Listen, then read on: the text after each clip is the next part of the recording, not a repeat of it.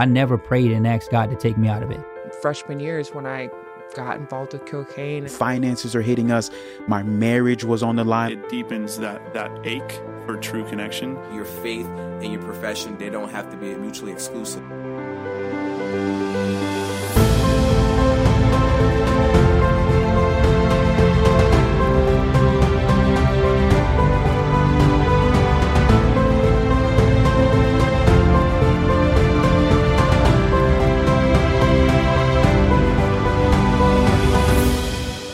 What's going on, Staying the Course podcast listeners? I'm your host, Jimmy Johnson, and you're listening to season one finale of the show.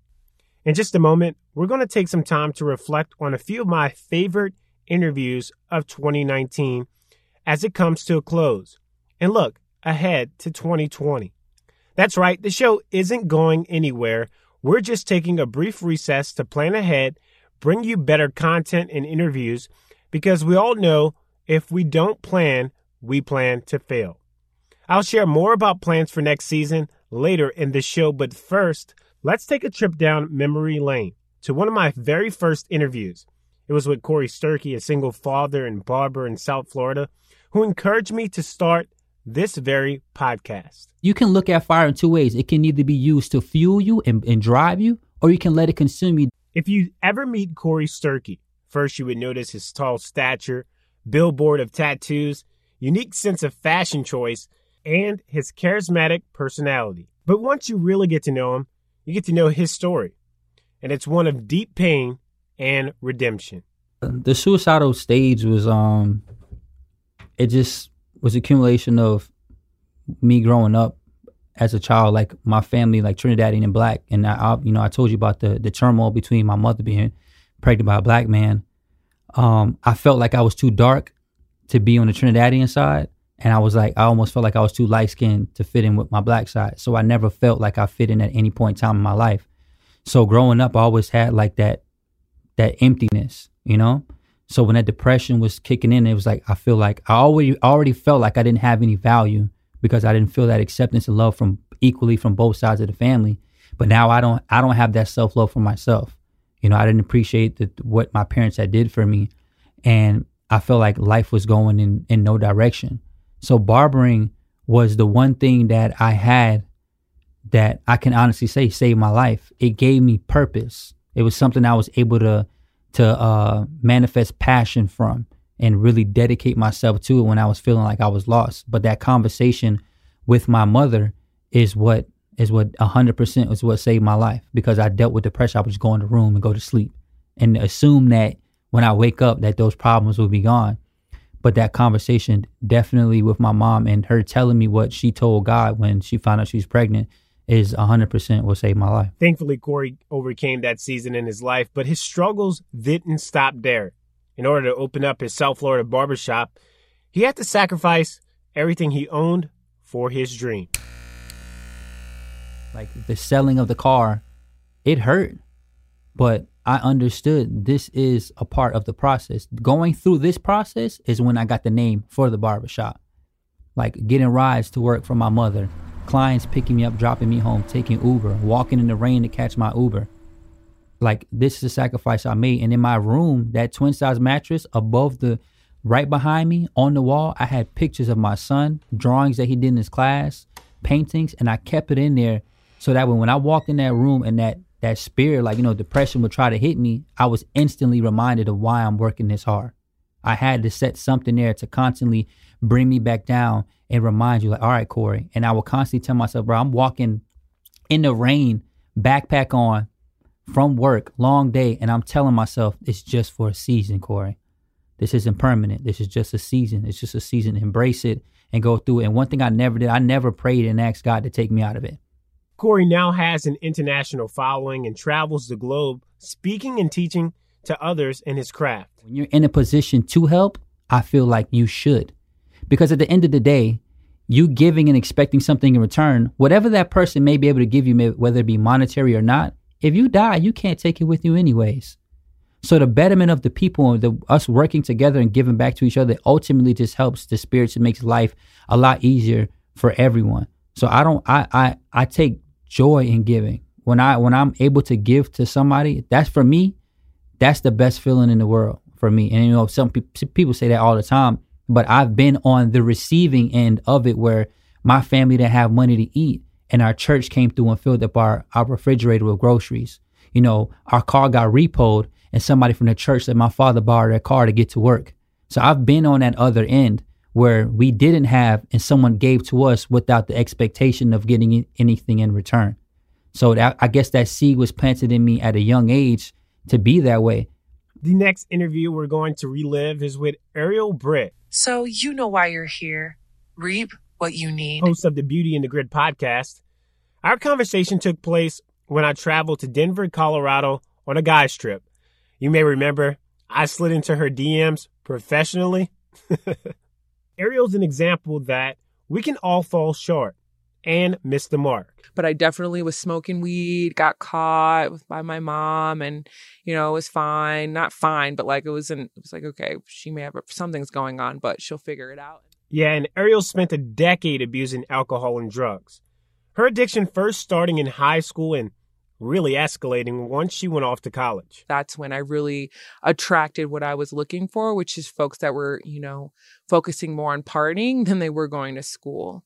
And so that's when I, freshman years, when I got involved with cocaine, and that was pretty much, you know, I'm not a good drinker. As soon as I put alcohol in my body, I, I can't even function. But with cocaine, it was like I could keep going. I could keep doing it. I could be a part of the party at that point and then it wasn't a party anymore.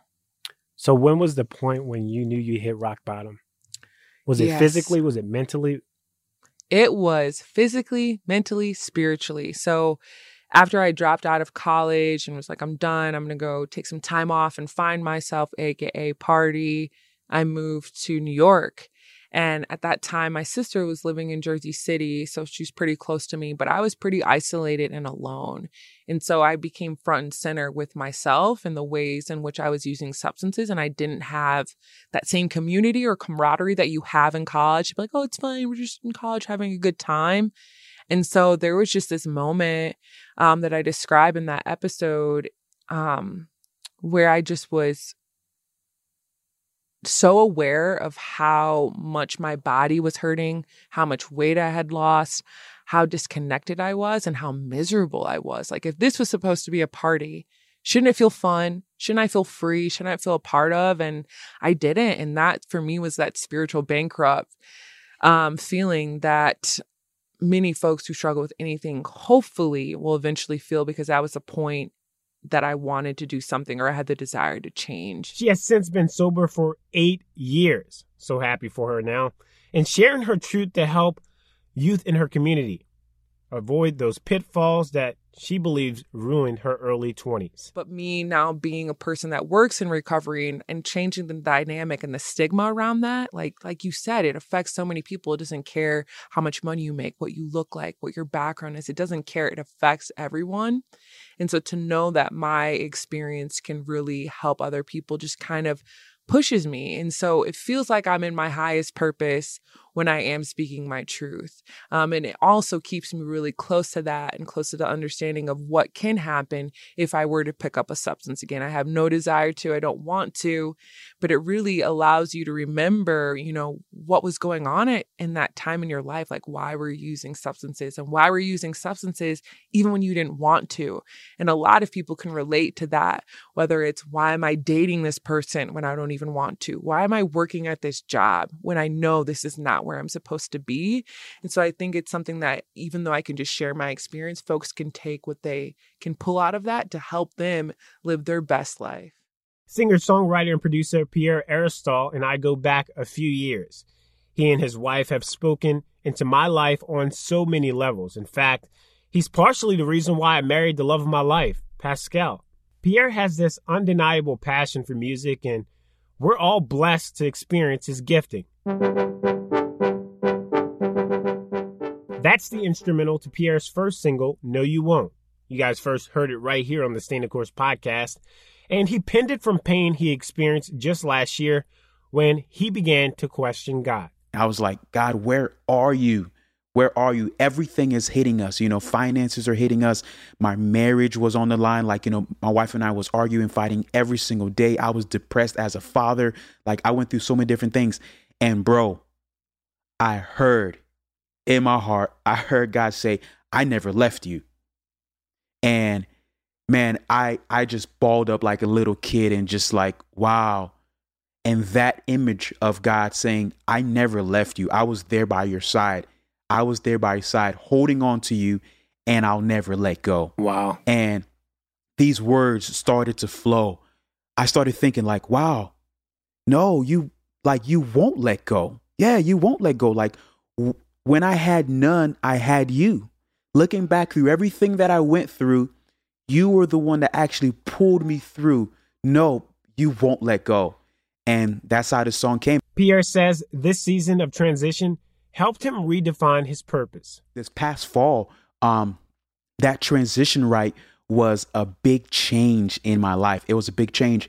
We had to take my son out of school because obviously all of our finances was just shaking up. So I took our son out of private school, and that was a huge change, bro. Huge, huge change. I went. We went from having him in school forty hours a week to him being with daddy forever, like a hundred percent of the time. And I went through some depression. I battled a lot of different things, and I was getting upset because man, I have to have my son with me. And one day, bro, it hit me. I don't have to have my son with me. I get to have my son with me. Yeah, yeah. I get to have I get to have my son. And bro, that changed the way I thought as a person, as a father. And in the last few months, I've come to a, a season in my life where I finally realized my purpose here on this earth, things that I'm called to do. And one of them is to father the next generation, which is my son. I have someone that has the potential to be a world changer. And here I am thinking, man, I have to have my son with me. And I realized man, I have to bring him to rehearsal. You know, I, I have to bring him to sound check. I have to bring him to work. No, I get to bring him to rehearsal with me so he can see how daddy works. I get to be in long, you know, hour long car rides, right? Because LA, with the traffic, we're always in a car. I get to be with him in the car and teach him and pour into him. And that changed so many different things. My, that changed my mindset. Entrepreneur Sean Scott is a pull up your bootstraps kind of guy. I frequent his establishment for a year before I ever knew he was the owner. The co founder of Subculture Coffee always dreamed of opening up his own coffee shop, but early in his journey, discovered his work was bigger than serving up espressos and cold brew. What what was profound for me and what, what made it known that this was more than just a um, a business was in DC. We were in a corporate environment, and so there was no walk by traffic. It was venture capital firms, uh, corporate attorneys, IBM, Homeland Security Project above us, all high level, really intelligent people. And my wife was dreading that because she's like, these people are going to treat us like garbage, like this, the coffee servants. But very quickly, that habitual interaction with people, when you're intentional and when I, I didn't know who they were, like they weren't, it wasn't, there was no sense of oh this guy's really important. I'm down here. It was his you know it was Dan. It was the guy that buys cappuccino, and I intentionally did that. I didn't ask him what they did. I asked them about who they were, and very quickly I saw that these that these people, men, women, intelligent, wealthy, when you took that five minutes, it opened up in them this obvious gaping need for someone to see them as Dan, not as the CEO, not as a powerful venture venture capital guy. And so in those first couple months is that's when I kind of was like, this is a soul space because it wasn't just about comfort. It wasn't just about good coffee, but people really need to be known. Um, and I kind of was intentional about continuing their story every day. So I'd try to remember what they told me and not instead of just being like, Hey, how you doing? I would build on what they told me. And again, when they, when they see you remember their story, it's profound. And these people would share things that, that, that were astonishing in a very short time and so that's where I knew, okay, this is this is soul soul worthy, uh, you know, of that title. Um, this is deep, and uh, and so over the years, I, I've just continued to hear stories, and people they'll tell me, oh, subculture isn't special because it's coffee. It's because who I met, how I feel. It was helping others cultivate authentic relationships with people. It deepens that that ache for true connection And so that's why my hope is for people. And when I see it, when I see them talking and when they put down their phones or their laptops or, or I hear about a story, yeah, that's, that's special. And that's, uh, that brings a whole lot of meaning to, to, to what I do. And over the last decade, Sean has done just that, creating soul spaces, coffee shops for people to gather and express themselves. In return, Sean's living out a prophecy from a longtime friend of his father who once told him he'd one day touch thousands of lives. Literally every step in life, every decision, uh, I was like, is this what he was talking about? And I always thought it was going to be a grandiose thing, right? Like uh, when I was playing in a band, like, oh, this is it. I'm writing songs for thousands of people. And so, like, I was a lyricist, so I was very intentional about the the lyrics I wrote. And okay, this is what Dean's talking about. And then I was a teacher, and I was like, oh, it's kids, you know, reaching kids, and um, and then coffee. You know, it's it was so funny. One day I was sitting there very early, on the stage, and I was just like, man, this this is what he's talking about. One person at a time, humble. Over the years, it's been literally hundreds of thousands of people that have walked through the doors that I've had had the opportunity to um to meet, and I think it, it was as simple as that. So, you know, your your your ego is looking for like that big thing, but I think Dean was talking about staying true to the everyday and every person. Before John McCann was a teaching pastor at Vintage Church in New Orleans. Jesus' love and power has no limit and it has the ability to reach you and I no matter where we are. I knew him as Arrows. Yeah, that's the name of his first clothing company he created in college. I had a class uh, project in my School of Business class uh, to create a business plan. So, make a long story short, I did one for a t-shirt company. My teacher was like, "John, this is great. You and your friends should do this." So, as a freshman out my dorm room, I started a t-shirt company called Arrows. Um, and to my surprise, it took off, man. I think we kind of met in the midst of it taking off. Um, so yeah, I did really well, man. Second year in business, we did fifty thousand dollars of revenue. Um, it was like fashion with purpose. The arrows stood for everyone rises over struggles. It was the acronym for arrows. Um, but yeah, man. So I had a lot of fun with that. I think one of the coolest things I did with that was rent out the New Orleans Superdome.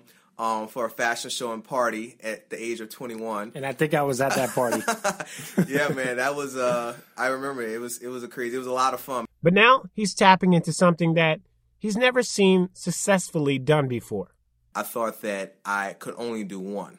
You know, I thought that either I'm going to be an entrepreneur or this business owner or this leader, you know, in this business sector, um, or I'm going to be like a full time minister or a full time pastor.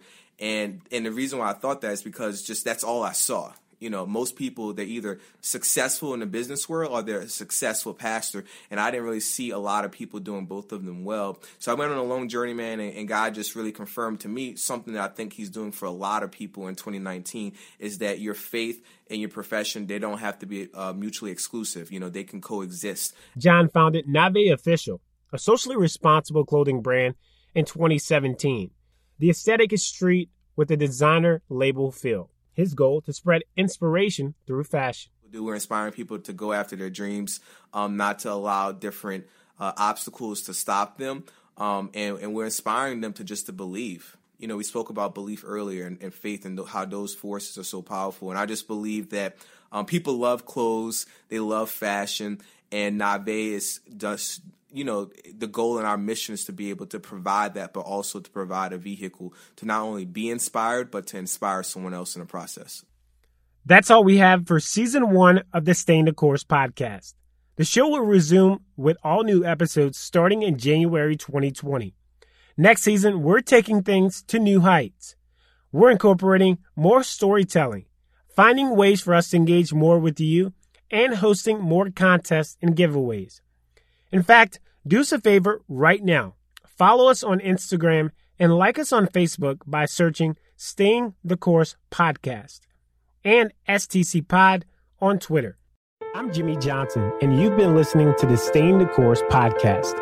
You can follow us on Twitter, Instagram, and Facebook.